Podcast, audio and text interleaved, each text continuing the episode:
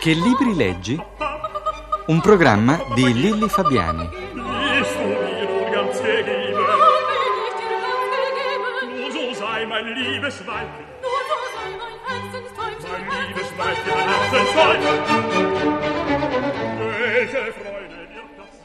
Marina Malfatti, la nostra ospite di oggi, è una nota attrice. Il suo è un repertorio molto vasto che va da Goldoni a Moravia. Nel corso degli ultimi anni ha dato vita a molti personaggi femminili. In questi giorni Marina interpreti la protagonista di Chi ha paura di Virginia Woolf, il dramma di Olby. Sì.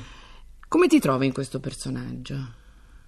Beh, è un personaggio differente in un certo senso da quelli che io ho fatto in questi ultimi anni. Diverso nel senso che eh, sia non so la locandiera di Goldoni che ho fatto l'anno scorso, che non so come prima, meglio di prima di Pirandello che ho fatto anche due anni prima, eh, tutti e due fatti con la regia di Squarzina e poi continuiamo ad andare indietro, erano eh, spesso donne vincenti, cioè voglio dire, malgrado ci fosse sia il dramma che il non dramma, alla fine sia Mirandolina che Fulvia, per esempio, di come prima meglio di prima, per- parlo di questi due personaggi, due enormi successi, erano due, due donne che lottavano, eh, eh, c'era il dramma, c'era i, i dolori, le gioie della vita, ma alla fine riuscivano in un certo senso a vincere e a superare uno in un modo e in un altro le difficoltà. Marta è una donna di mezza età eh, che non è vincente, eh, è un personaggio di donna, mh, eh, ma è una donna alcolizzata,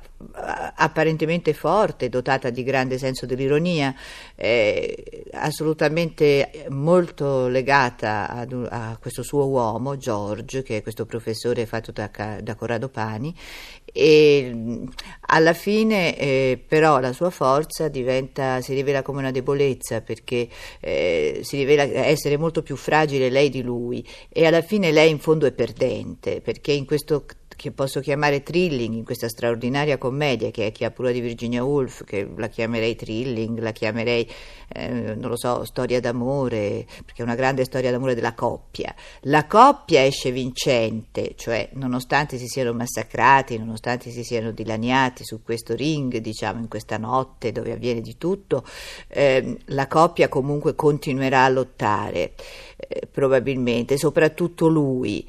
Lei però, certo, eh, quello che lui le fa, che adesso non voglio svelare perché è una cosa abbastanza particolare, quello che, che- che lui fa a lei, che le succede, la rende una donna non vincente. In questo senso dico che è un personaggio abbastanza, mh, abbastanza forse eh, diverso da quelli che io ho portato al successo in questi ultimi anni.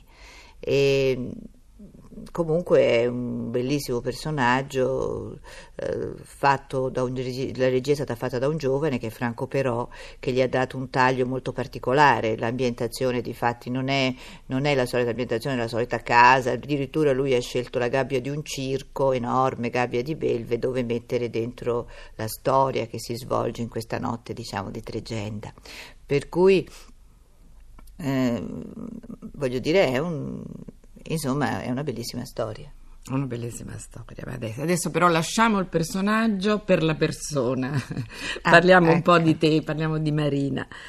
Ecco, io mm, volevo sapere mm, come mm, da piccola, eh, intanto ti piaceva leggere, ma quali erano i libri che ti piacevano di più? Beh, eh, io mh, ho sempre avuto molta fantasia, cioè molta, molta passione per, eh, per la fantasia, per, la- per il, per il sogno, per, le storie. Uno dei primi libri fondamentali che, mi che ovviamente ad un tipo di, di- credo di carattere come il mio era ha inciso moltissimo è stato Alice nel Paese delle Meraviglie ed ero pare talmente legata a questo libro, io ho ancora delle fotografie di fatti dove si vede me piccolina insieme a mia sorella con questo libro stretto fra le, fra le- fra le braccia.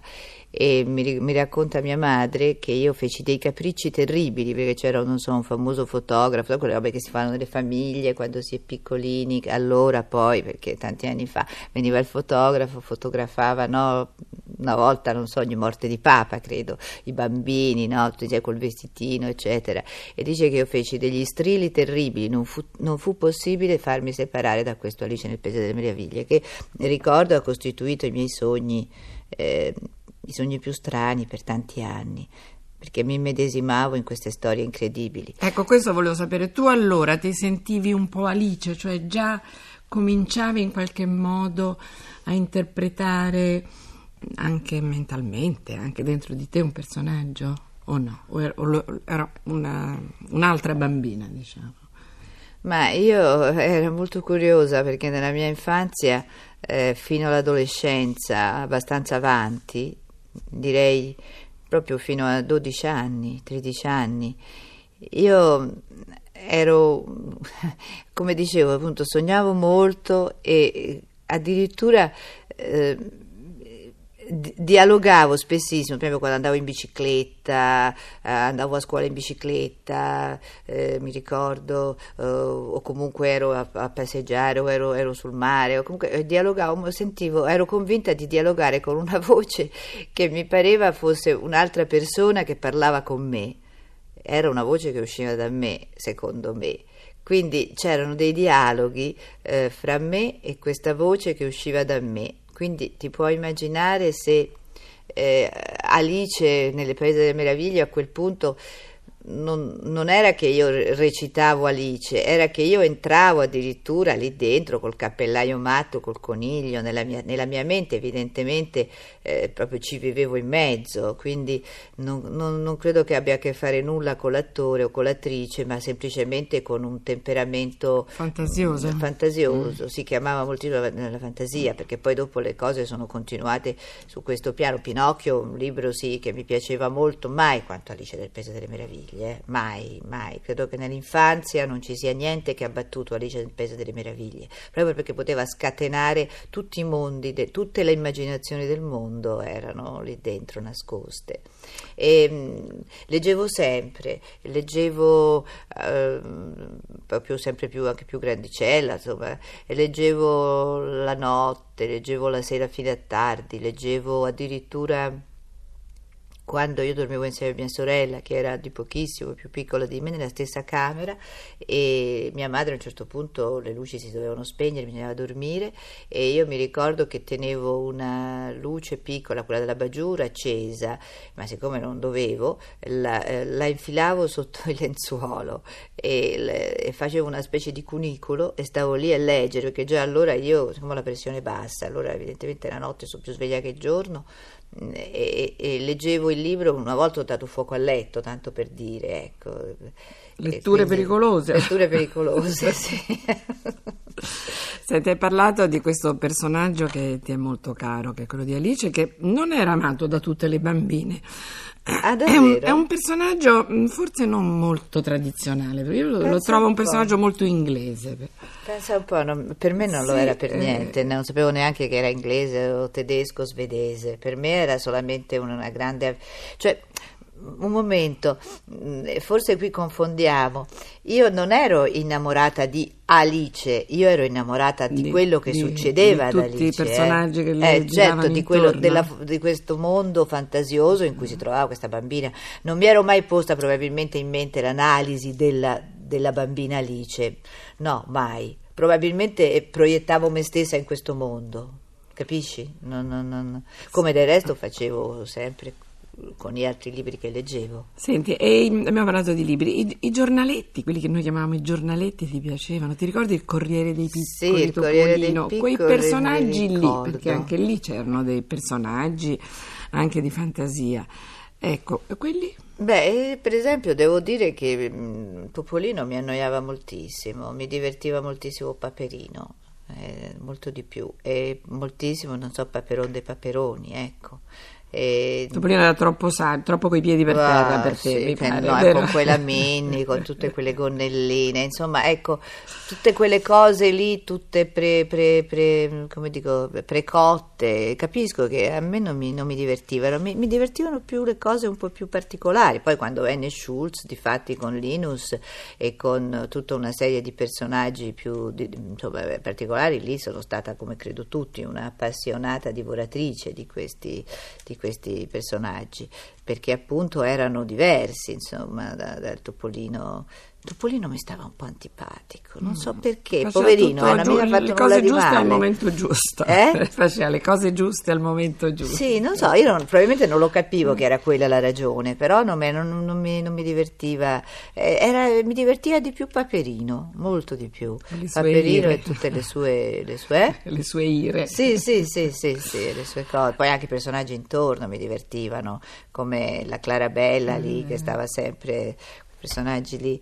Un altro personaggio che mi piaceva moltissimo appunto era, eh, come si chiama, quella di Braccio di Ferro. lì, Olivia. eh, Olivia. È stata tra l'altro sempre un'idea mia, una fissa, avrei voluto sempre fare in teatro, non ci sono riuscita a trovare qualcuno che, anzi approfitto della radio per mandare un appello, a dire che il mio sogno è questo personaggio di Olivia che mi fa- trovo straordinario. Senti Maria, mm, a proposito, tu hai mai provato a scrivere? Hai mai provato a ehm, scrivere un personaggio che poi tu avresti interpretato? No. No, che lì Perché avete ho un che- grande complesso di fronte alla scrittura, in quanto che il, il vero sogno nel cassetto mio era quello. Le- Eh, in fondo fare l'attrice è stata, e fare l'attrice è stata, non dico un ripiego, perché mentirei a non dire che non sono soddisfatta di quello che ho fatto, di quello che faccio, e, beh, insomma è chiaro, vero? Eh, mi piace moltissimo questo lavoro, però quello che veramente avrei amato fare era scrivere e ci ho provato e con risultati perfidi e mi sono scoraggiata, e questo in giovanissima età, eh, sto parlando di 18 anni.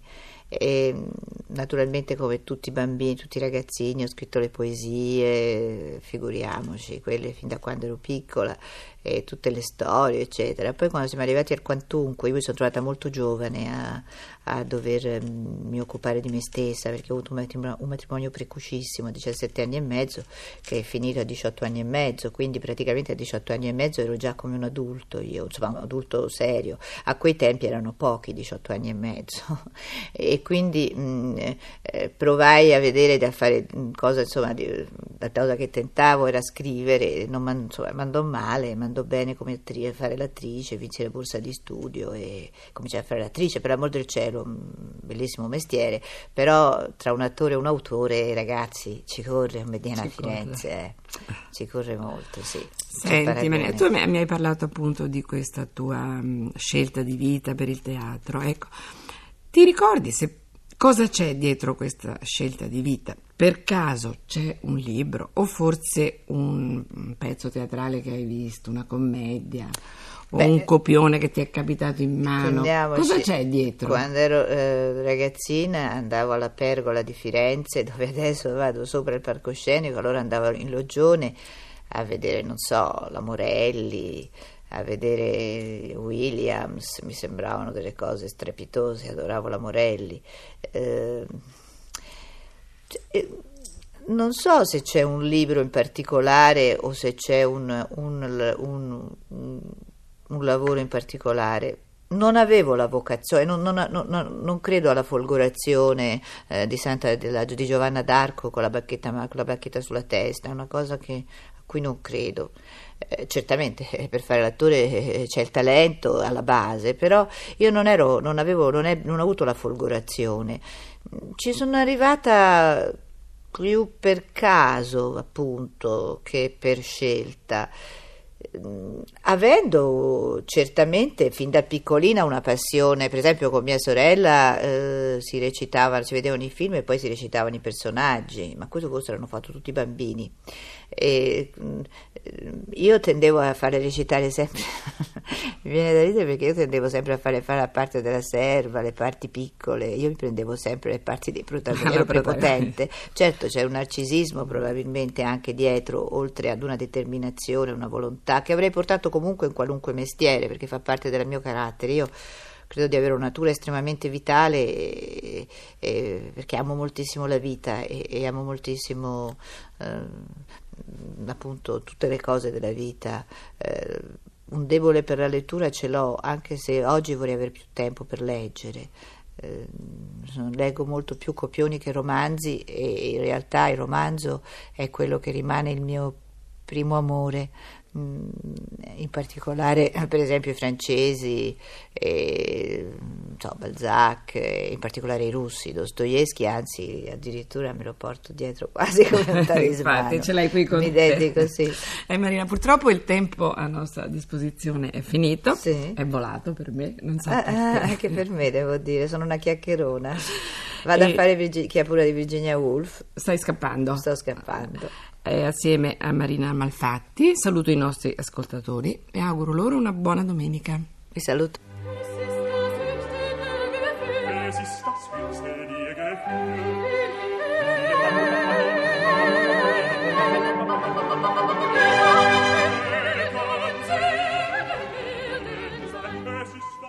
Avete ascoltato Che libri leggi? Un programma di Lilli Fabiani.